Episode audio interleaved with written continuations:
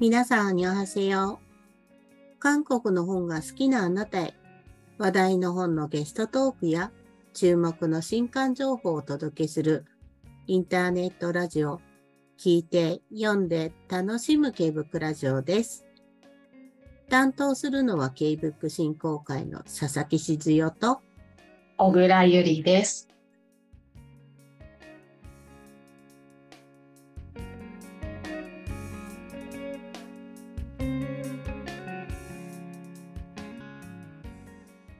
気がつけば、早くも7月最後の配信となりました。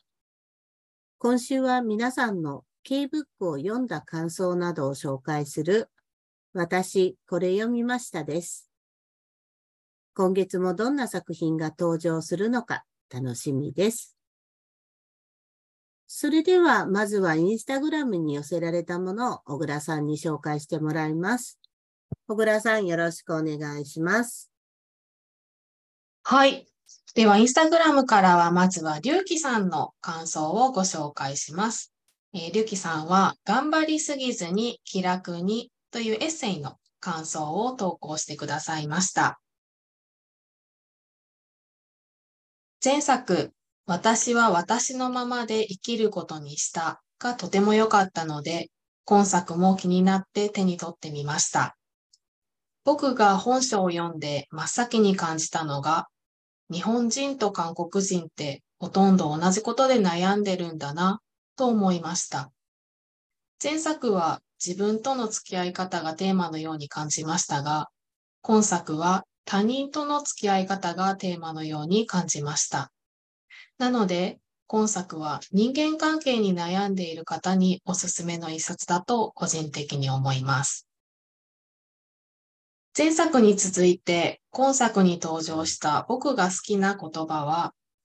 好きじゃないことを選んでも失敗することは多々ある。だったら大好きでやりたいことにチャレンジした方がいい。というカナダの俳優ジム・キャリーの言葉です。幼少期にマスクという彼が主演を務める映画を見てドハマりした記憶があります。また、今作も可愛らしいイラストと力強い言葉の数々が収録されているので、人間関係や生きることに疲れた時に読むと、より一層本書を楽しめると思います。というふうにいただきました。ありがとうございます。ありがとうございました。続いては、本屋の窓からさんの投稿をご紹介します。久しぶりに韓国のネット書店アラジンから韓国語の原書を購入。一気に本が増える高揚感を記録ということで、6冊購入されたそうです。え本の紹介や選ばれた理由を投稿されていたので、その中から3冊をご紹介させていただきます。えまず1冊目ですね。ヒムペギエギスル。力を抜く技術、キム・ハナ。力を抜けず、どこまでも突っ込んで消耗する今の私にぴったりな一冊。そして二冊目です。ヨジムゴットリサセンファル、キョロンセンファルタムグ。今の人たちの私生活、結婚生活探求、イ・ヘミ。私の大好きな YouTube チャンネルの一つ、ヨジュムゴットレサセンファル。今の人たちの私生活。そのチャンネルを通して出会った世間の常識から一歩外へ踏み出した結婚の形を追求する人たちの声をまとめた一冊。そしてもう一冊。ヨジュムゴットレサセンファル、モッコサニズム。今の人たちの私生活、仕事と生き方、イ・ヘミン。上の一冊が結婚生活だったら、こっちは仕事を含めた生活について常識にとらわれず新たな道を見つけて自分らしい形で歩いていく人たちのストーリーをまとめた一冊ということでした。えー、韓国語原書で何を読もうかなと悩んでいる方はぜひ参考にしてみてください。えーそれでは最後に、三つ代さんの感想をご紹介します。未来散歩練習、読了。パクソルメさんは、誰一人としてこぼれ落ちる人を出さない。私が救い上げる。で強い意識を持っている人だと思う。もう死んでいる12人の女たちとを読んだとき、そうやって私は救い上げてもらったと思ってる。未来散歩練習。一回読んだだけではわからなかった。でも、この信頼があるから、私はこの本を信じて読み終えられたんだと思う。近いうちにもう一回読もうと思う。大切にしたい一冊になりました。と投稿してくださいました。感想をお寄せくださった皆様、ありがとうございました。ありがとうございました。はい。それでは続いて佐々木さん、ツイッターからのご紹介をお願いします。はい。それではツイッターからご紹介いたします。今回初めてハッシュタグをつけて投稿いただいたチータンブーさんと読みすればいいでしょうか。えーチータンブーさんは、L の運動靴、キムスムチョ中野のり子役をご紹介いただきました。1987年の6月放送で、催涙弾を頭に受けて亡くなったイー・ハニョルさんの足から脱げ落ちた運動靴が今もイー・ハニョル記念館に展示されている。その運動靴の記憶を文字化した作品。映画1987ある戦いの真実をご覧になった方にもおすすめといただきました。チータンブーさん、投稿ありがとうございました。えっ、とね、おっしゃる通り、映画1987ある戦いの真実を見ていただいて、この本作読んでいただくと、その作品に込められたメッセージが伝わる一冊です。私もしばらくは友人たちに激推ししていた作品ですので、はい小倉さんもぜひ。で、今映画の方も、Hulu や Unext、Amazon プライムでも、あの、配信でご覧いただけますのでね、映画と合わせてぜひこちらも読んでみてください。はい。続いては、あの、もう常連のミルクさんの投稿です。では、一周回って初めて知らないから始まる10代の娘に聞く韓国文学のことと、付録につけられている私たちは読み続けているを読了。浅野隆夫さんと娘のマッさんの韓国の本を介した対話録。そしてそれぞれの書評。まずはマさんが中学生の時、お母様とソウルを旅して BTS 聖地巡礼をしていた時のインタビューから始まる。ソウルへ行ったことがない私はワクワク。知らないことがたくさんあって、中学生のマさんから見たソウルや BTS のコンサート会場周辺の感想に40代女子も一緒に旅したかのようにときめきました。チェ・ウニョン、翔子の美少、チョン・セラン、50 people、ファン・インスク、野良猫姫、キム・エラン、外は夏、チョン・セラン、保健室のアン・ニョン先生、チョン・セラン、屋上で会いましょうのマさんの感想を父の浅野隆夫さんが聞きながらインタビューしていくというものだったが、マさんの感想を述べる言葉が洗練されてゆき、未読の本はすぐ注文したほど心に響く感想でした。浅野隆夫さんの娘さんの感想をわからないままでも、真摯に受け止める姿勢も素晴らしいし、二人の感想が重なるところは、心がくすりと温かくなりました。ぜひ、多くの人に読んでもらいたい最後の二人のエッセイ。浅野隆夫さんはファン・ジョン、デーデーの傘。マさんはチョンセランの声を上げます。は、ひどく心が震え、いろいろな考えがインスパイアされる傑作でした。10年後も20年後も色褪せないでしょう。そして、今回観光後に出会った韓国文学10冊の書評も必読です。どちらの書評も惹かれます。一度読んだ本ですが、目を開かされる深度のある一文に出会えます。韓国文学好きの私は、浅野坂尾さんとマさんと同じように韓国文学に惹かれて読んできてしみじみ良かったと思わせてくれる一冊でした。私は浅野隆夫さんのベスト1位、キムジハのオード、黄色い土と書きますね。ハンスン役青木書店が読みたいのですが、古本の値段にびっくりして、いつかの夢にします。といただきました。これ本当にあの、ちょっと私もそう書いてあったので、古本調べてみたら、私もちょっと目が飛び出ちゃいました。はい。うん十万円ってなってまして。えーはい。あの、はい。ミルクさんと同じでした。あの、この本は、えっと、表紙が一新されての復刊版なんですね。あ、おー小倉さんももう手に取ってますね。はい。ああ、なるほど。あそれはよかったよかった。いい、すごくいいですよね。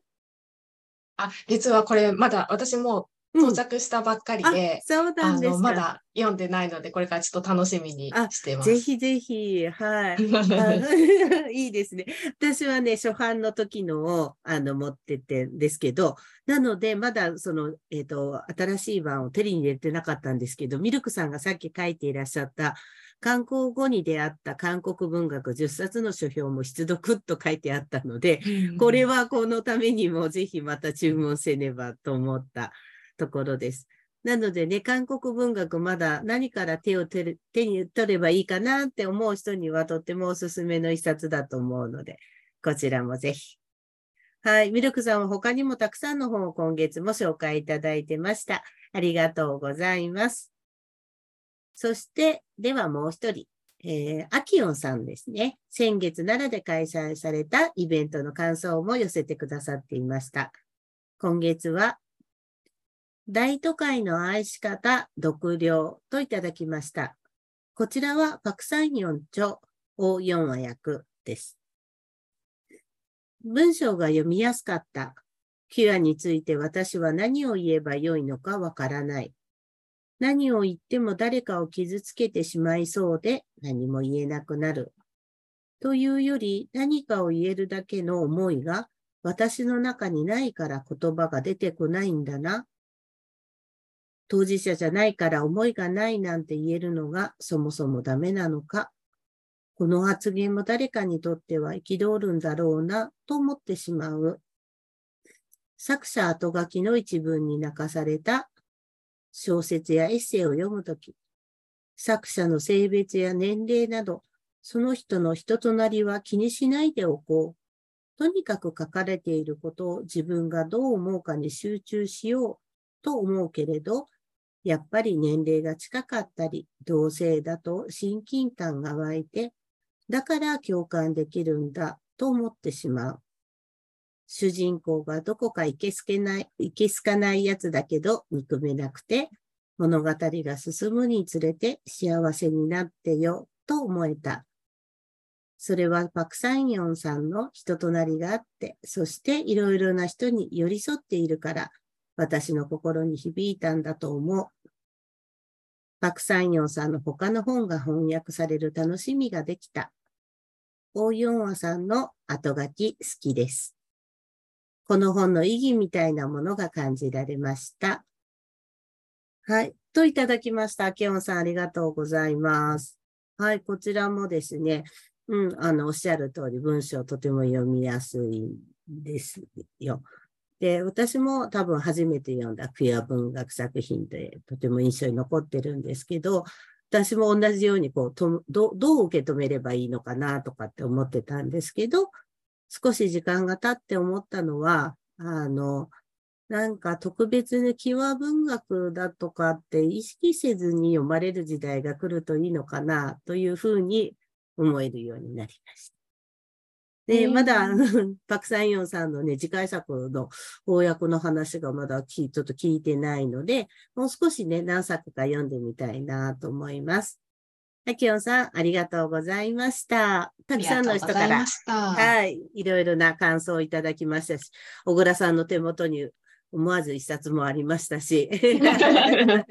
ね、いいですね。またね、それを読んだ感想なんかも小倉さんからも聞きたいですが、は。はいい。で、えっ、と、ではね、えーまだそれをお楽しみということで、この1ヶ月でね、私と小倉さんが読んだ本も1冊ずつご紹介したいと思います。では、まずは小倉さんお願いします。はい。えー私は今回、最後のライオンに、韓国パンデミック SF 小説集を読んだ感想をお話ししたいと思います。えーこれはもうご存知の方も多いかとは思うんですけれども、6人の韓国の SF 作家によるアンソロジーです。うんで、あのタイトルにもあるように、まあ、パンデミックをテーマにした小説集ですね。で、この本を読もうと思った理由は、もう単純に韓国の SF を何か一冊読んでみたい という思いがあったからです。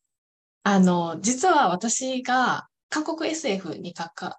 あの、限らず、ちょっとうん。SF というものに対してちょっとだけ苦手意識がありました。うん。あの、それがなんでかっていうと、こう、SF の醍醐味の一つが、こう、特殊な設定、うん。独特の設定、世界観だと思うんですけれども、なかなかその世界観を理解しきれずに、お話に入り込むことができないうん。なっていうふうにちょっと感じてたんですね。なので、あの、ちょっとそれで、まあ、ちょっと苦手意識があったんですけども、うんとはいえ、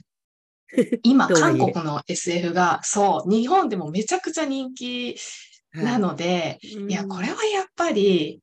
あの、ちょっと食わず嫌いを克服じゃないですけど、うん一冊そう読んでみたいなっていうふうに思ってました。はい。で、その中で、まあ、その韓国の SF が、まあ、日本でも人気なので、たくさん出版されている中で、なぜこの韓国パンデミック SF 小説集だったのかっていうところは、あの、まあ、テーマがパンデミックであるっていうことが、まず明確になっているということと、あとは6人の作家の小説集なので、まあ、どれか一作は、うん。あの、いろんなパターンの中から、どれか一作は、ちょっとハマるものがあるんじゃないかなっていう、はい、ちょっと期待をしつつ読んでみました。で、あの、実際に、あの、まあ、6編読んでみて、どうだったかって、今の、あの、現状私のその苦手意識がどうだったかっていうところだと、まあ、苦手っ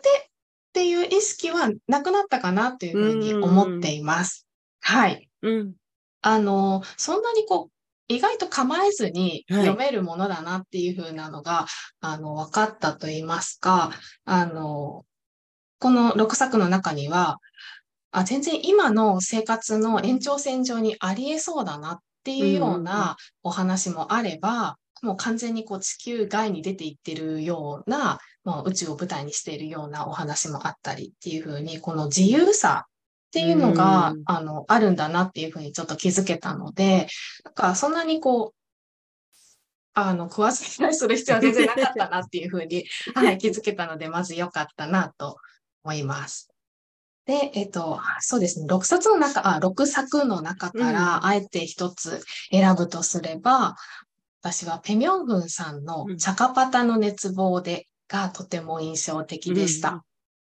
はい。このお話のあの設定は2113年ということなので、今から90年後、まあ約1世紀先うん。が舞台になっています。はい。で、まあ1世紀先なので、今の時代のことを大昔だ、時代劇に出てくるような大昔だ、みたいな、あの、感じで書かれています。なその設定自体がやっぱり面白い、あの、今を大昔って思える感覚っていうのがやっぱり面白いなって思いましたし、あとは、まあこれは、あの、なんと言ってもやっぱり独特な不自然な文章、あえての不自然な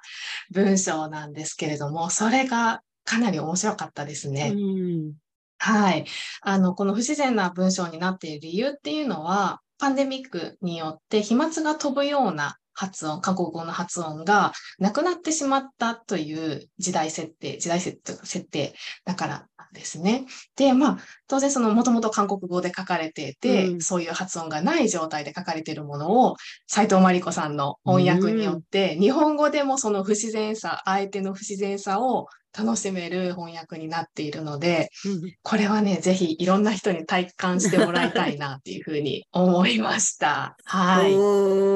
けど、あの、わかる気がします。なんか SF 好きな人と SF ちょっとなかなか手に取れない人がいるとして、私もどちらかというとそちらだったんですよ。あんまりこう、あうん、そうなんですね、すごくこう手にする方ではないくって、うん、もう同じく、こんだけ人気になったったら、ちょっと読んでみなきゃなってやっぱり思いました。本当に。で、あの、おっしゃる通りね、なんだろう、あの、アンソロジーっていいですよね。そうですね。はい、作風も同じ SF だし、今回の作品だとパンデミックのがテーマなんだけど、あこんなにいろんな多種多様な作品が出てくるんだなっていうのも思えるし、はい、本当に次の作品、こう新しいこう作家さんを知る機会にもなって本当にいいかなと思います。けど本当このチャカパタの熱望ではす、すごい設定ですよね。いわゆる劇音。本当に。ねえ、うんうん。よくこれを、だけど、飛沫が飛ぶのが、はダメだっていう、もうパンデミックそのものをすごく象徴したような、これこそ本当に SF らしさなのかなっていうふうに私もその時読んで感じました。で、おっしゃる通り、斎藤真理子さんもすごく翻訳苦労されたとは、あの、その漢字を出す日本語に置き換えるの大変だったとおっしゃってたんですけども。そうなんですね、うん、うん。そうなんですよ。はい。でね、私も、あの、なので、あの、全部読みましたけど、私は、えっ、ー、と、キム・チョヨプさんの最後のライオニがやっぱり、なんかキム・チョヨプさんってやっぱりこう、なんか今の韓国 SF のあの、なんていうかな。韓国 SF も、韓国の方には、作家さんに言わせると、何度もブームが来てるらしいんですよ。小さいけど、ブームはずっとあるのよっておっしゃっていて、韓国 あの、今ブームですよねって言ったら、今だけじゃないわよって何度もあるのよ、ブームはっておっしゃっていて、で、だけど、やっぱりまあ今の、その、いわゆる本当にブームって言われるのは、まあ、やっぱキム・チョヨプさん代表されるらしくて、うん、韓国内でもあの書店でやっぱりキム・チョヨプさんがドーンと押されてるっていうのは韓国にいる人たちが言っていて、そこでまた新しいこう波が来てるっていうのは間違いないようだし、うん、彼女のやっぱりあと若い感性とその SF っていうところのこうマッチした感じの作品って今までに感じたことがない作品だったので、私も面白く読みました。はい。いいですね。やっぱりね、こうやって、うん、あの、よかったでね、小倉さんもこういうラジオとかやることがある意味、新しいもの、食わず嫌いのものを手を、手を出すきっかけになったのかもしれないですね。いや、まさにもうその通りですね。ああ、よかった。じゃあね、多分ね、同じように、こう、まだこんなのまで読んだことないわっていう人にもね、手に取ってもらえると嬉しいですね。うん、そうですね。はい。はい。ありがとうございました。ではですね、佐々木からも一冊ご紹介いたします。えっ、ー、と、私も今回はね、ちょっと珍しいのを紹介しようかなと思いました。えっ、ー、と、小説、赤い袖先甘味岩町双葉社さんから出ている作品です。あの、ここで紹介するのは珍しいかなと思うのが、えっ、ー、と、ドラマの原作歴史小説なんです。で、ドラマの日本タイトルもそのまま赤い袖先というふうに、えーと、読んでいます。小倉さん、このドラマ赤い袖先は見ましたか？見ました。見ました。そうですか。じゃあ、本の感想の後にぜひ、あの、ドラマの感想も教えてください。あのね、すごいなんか人気のドラマで、あの、ドラマをちょっとね、あの、もうちょっとご紹介、せっかくなのでご紹介したと、ドラマはコロナ禍の2021年11月から2022年1月に韓国 MBC で放送、えー、されて、主演を務めたのが、まあ、アイドルグループ、もうアイドルグループっていうのかな、2PM のジュノさんが務めたロマンス時代劇で大人気だったそうで、えっ、ー、と、日本でも衛星劇場とか UNEXT などの配信系でも見られてます。見られました。で、で、今ちょうど CS のホームドラマチャンネルでもね、放送が始まったところなんですけど、実はこの私、ドラマ好きの佐々木がですね、このドラマまだ見てなかったんですよ。見てないんです。そうなんですね。そうなんですよ。それで、見てないんだけれども、あの、この小説を担当された編集者さんから、この作品を、あの、ちょっと送っていただけたんですね。で、いや、じゃあ、ちょっと初めてだけれども、ドラマ見ないまんま読んでみましょうと思って読んだんですよ。いやー、面白かった。あの、本当単純な感想で申し訳いや、面白かったんですよ。で、400ページ、350ページぐらいあって、まだ上巻で、中下巻同じずつぐらいあって、まだ中下巻は9月に出る予定なんですけど、あの、いわゆるこの作品は、主人公が朝鮮王朝で名君と呼ばれている一人、第22代の王様、チョンジョことイさんですね。でもね、あの歴史ドラマ好きの方にはおなじみの王様で、いろんなドラマにも登場しますし、あの、彼を主人公にしたイーさんというそのまんまのドラマもありましたし、映画、はい、王の涙、イさんの決断、これヒョンビンが主演でイさん役をやってます。なんかでも知られている。だからやっぱりこう、歴史上でそういったあの作品にもなりなりやすい王様ということなんですよね。で、今回この本をお勧めしたいなと思ったのは、その、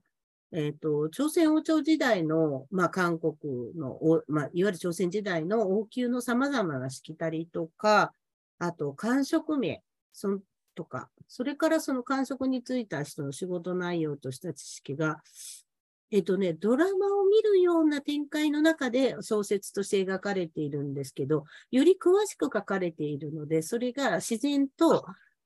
そうなんですよ。あの、より詳しく、やっぱりその仕事ぶり、仕事内容とかについて書かれているので、ドラマよりも。そこがきちっと描かれていて、それが、だけど展開はドラマのようだから、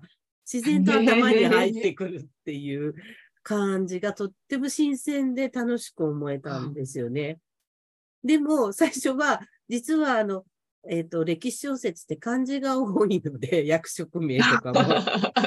久々に、うわこんなに漢字が出てくるなと思って、覚えられるかしらって思ったんですね、正直なところ。ついていけるかなって正直戸惑ったんですけど、けど、すごいなと思うのは、ドラマっていうか、その展開、物語自体が面白いから、引き込まれていくんですよね。だから読み進めたくなる。で、読み進められ進んでいくと、自然となんとなくちゃんとその役職とか役割のこととかが、なんかね、やっぱりあ生き生きとこう頭の中に入ってくるっていうんですか。そうなんです。そこがなんかね、ちょっと新しい体験。うん、ドラマだからそれをた分かってると思ってたんだけれども、いや、文字でもこう読んでいくと、より深くそのったことが分かってくるんだっていう体験ができたっていう、うん、面白さがありました。あとね、さっき紹介したようにドラマとか映画では、そのメイ君としてイさんという人がすごくこう称えられているので、その政治手腕みたいなところがすごくこう、えっ、ー、と、なんていうか、フューチャーされがちなんだけど、もう今回の作品はもう完全に恋物語です。恋物語で、で、なので、すんごい嫉妬深くって、すっごく意固地な、すんごい人間臭い遺産が出てくるっていうのも新鮮だし、はい、そういった点も魅力の一つです。で、あの、一つ、もう一つすごく、あの、うんの特徴なのかな、実はと思ったのが、えっと、もう一人の主人公でもある、イさんが愛する訓女、まあ、えっ、ー、と、いわゆる王様に仕える女官ですね、のドギムという主人公がいるんですけど、はい、そのドギムが非常に遺産に対しても嘲笑発しで言い合う姿とか、自分の意思で人生を選び取ろうといったようなセリフが出てくるんですよね。なんかそういうところになんか今の時代をやっぱり意識、今の時代を意識してそう書いているのか、だけど当時の時代にもやはり女性であっても自分の意思で何かあのちゃんと言葉を発したり、意思を表示してたっていうようなところを歌いたかったのかなっていう意味で、ある意味でもちょっとフェミニズム作品とも言えるのかな、そういうメッセージも込められているのかなと思うと、そういう点でも楽しめました。で、この作品があの翻訳出版されたのは、先ほど私にお話の小説を送ってくださった担当編集者さんだったんですけど、もうな20年ぐ近くそのドラマ、韓国ドラマを見ている、まあ、ベテランの方なんだけど、この、まずドラマに惚れ込み、原作小説を読んで感動し、絶対に日本語版出版したいと言って、担当編集者さん自ら、本当に、あの、掛け合って、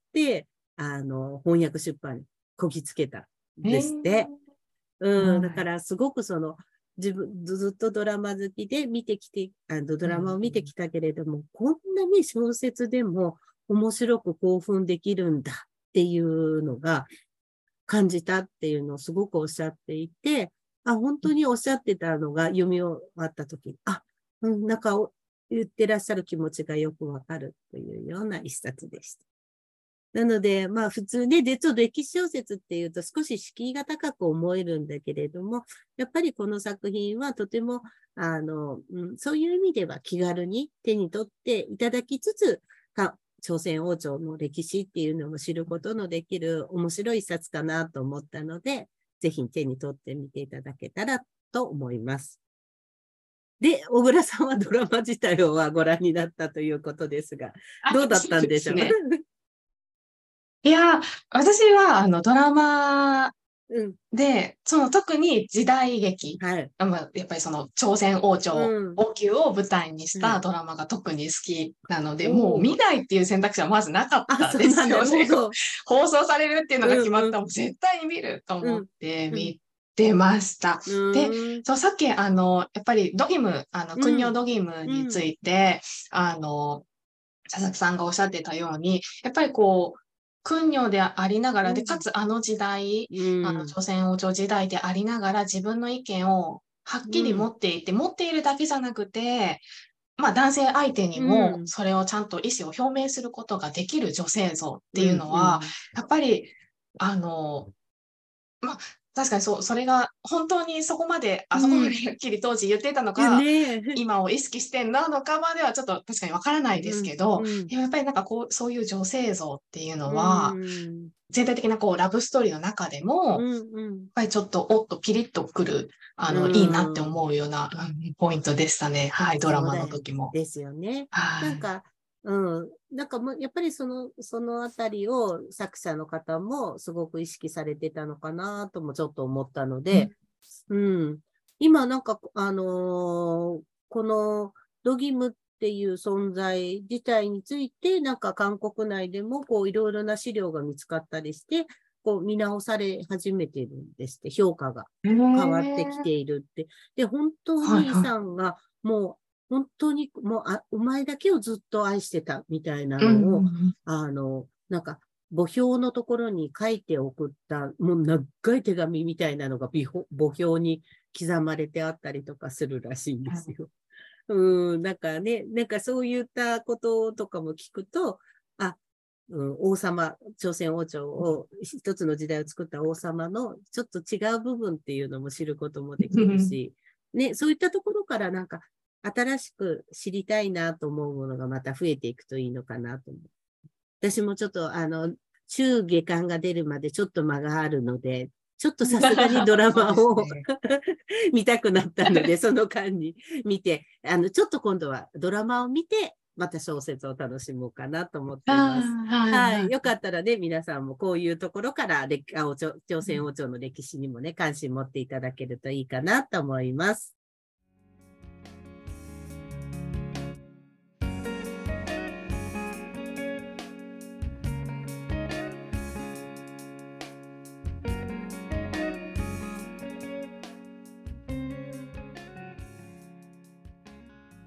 それではですね、今週も新しい新刊とイベント情報を伝えてもらいます。じゃあ、こちらも小倉さん、じゃあお願いいたします。はい。本日は5冊の新刊をご紹介します。まずは、駿河台出版社から7月25日に刊行された、藩の誕生、イオリョンナショナルアイデンティティ植民地主義です。こちらは古田富立町です。韓国に住む人々の固有の情緒は藩だと説明する人がいますが、具体的には何なのでしょうか？韓国の文化や映画、ドラマの理解に欠かせない一冊です。2冊目はアストラハウスから7月28日に刊行されるノクチョンはクソにまみれてです。こちらはイ・チャンドン著中野のり子役です。映画のように書き、小説のように撮る。後に世界有数の映像作家となった映画監督イ・チャンドンによる傑作小説集が待望の日本語訳観光です。分断や社会矛盾の犠牲になって生きるごく普通の人々を描いた5作品が収録されています。3冊目は7月31日に明石書店から刊行されるキム・ソッポン評論集に思想歴史論です。こちらはキム・ソッポン著イーヨンスク監修、今日信子編集です。若き日の友人、チャン・ヨンソックからの手紙など、多くの初公開資料を含め、在日の思想、国交、天候と親日派などの代表的な評論を集め、70年にわたって日本と朝鮮、韓国の歴史を見つめながら小説を書き続けてきたキム・ソッポンの歴史思想の全貌を明らかにするものです。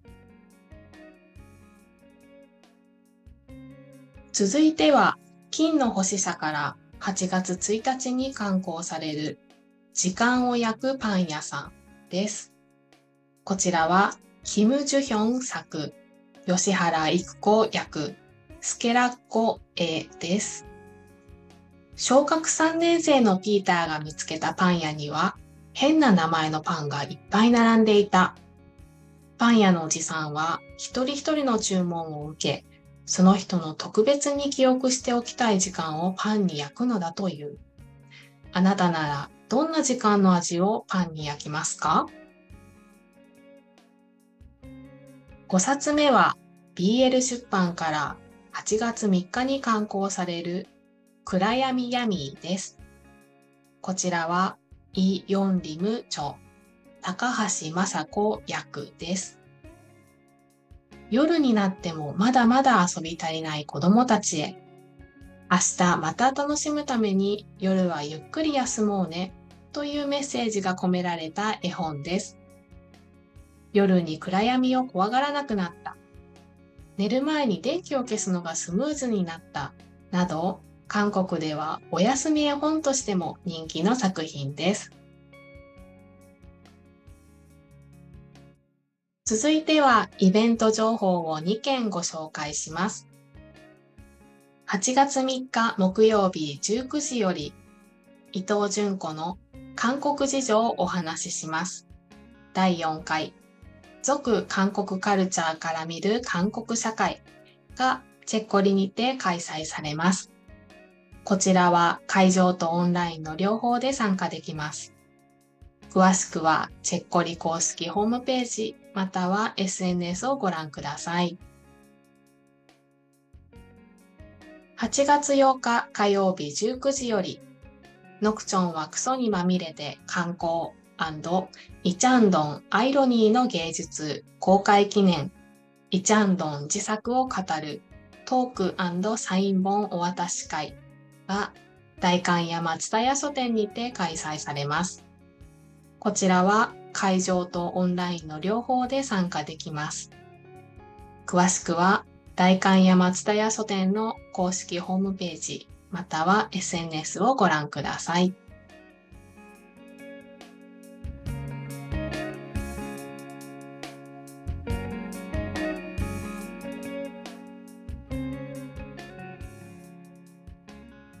K-BOOK ラジオでは皆さんが読んだ韓国の本、K-BOOK の感想をお待ちしています。Twitter や Instagram、YouTube チャンネルのコメント欄に、ハッシュタグ、K-BOOK ラジオをつけて、感想や番組へのコメントをお寄せください。私、これ読みましたのコーナーで紹介させていただきます。そして、K-BOOK ラジオは Apple Podcast、Spotify、Google Podcast、YouTube チャンネルでお聞きいただけます。それぞれお好みの媒体でチャンネル登録してください。また、新刊書籍やイベントの詳細情報はそれぞれの概要欄に記載していますので、そちらもぜひチェックしてみてください。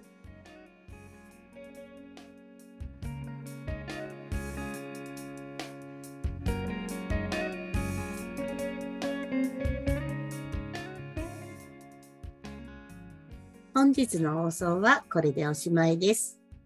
皆さん気になる本はありましたか？今月も様々な本をご紹介しました。そろそろ夏休みという方も多いことでしょう。ぜひ、この中からも気になる一冊を見つけに、お近くの本屋さんや、時には図書館にも足を運んでみてください。それではまた来週金曜日にお会いしましょう。 안녕. 안녕.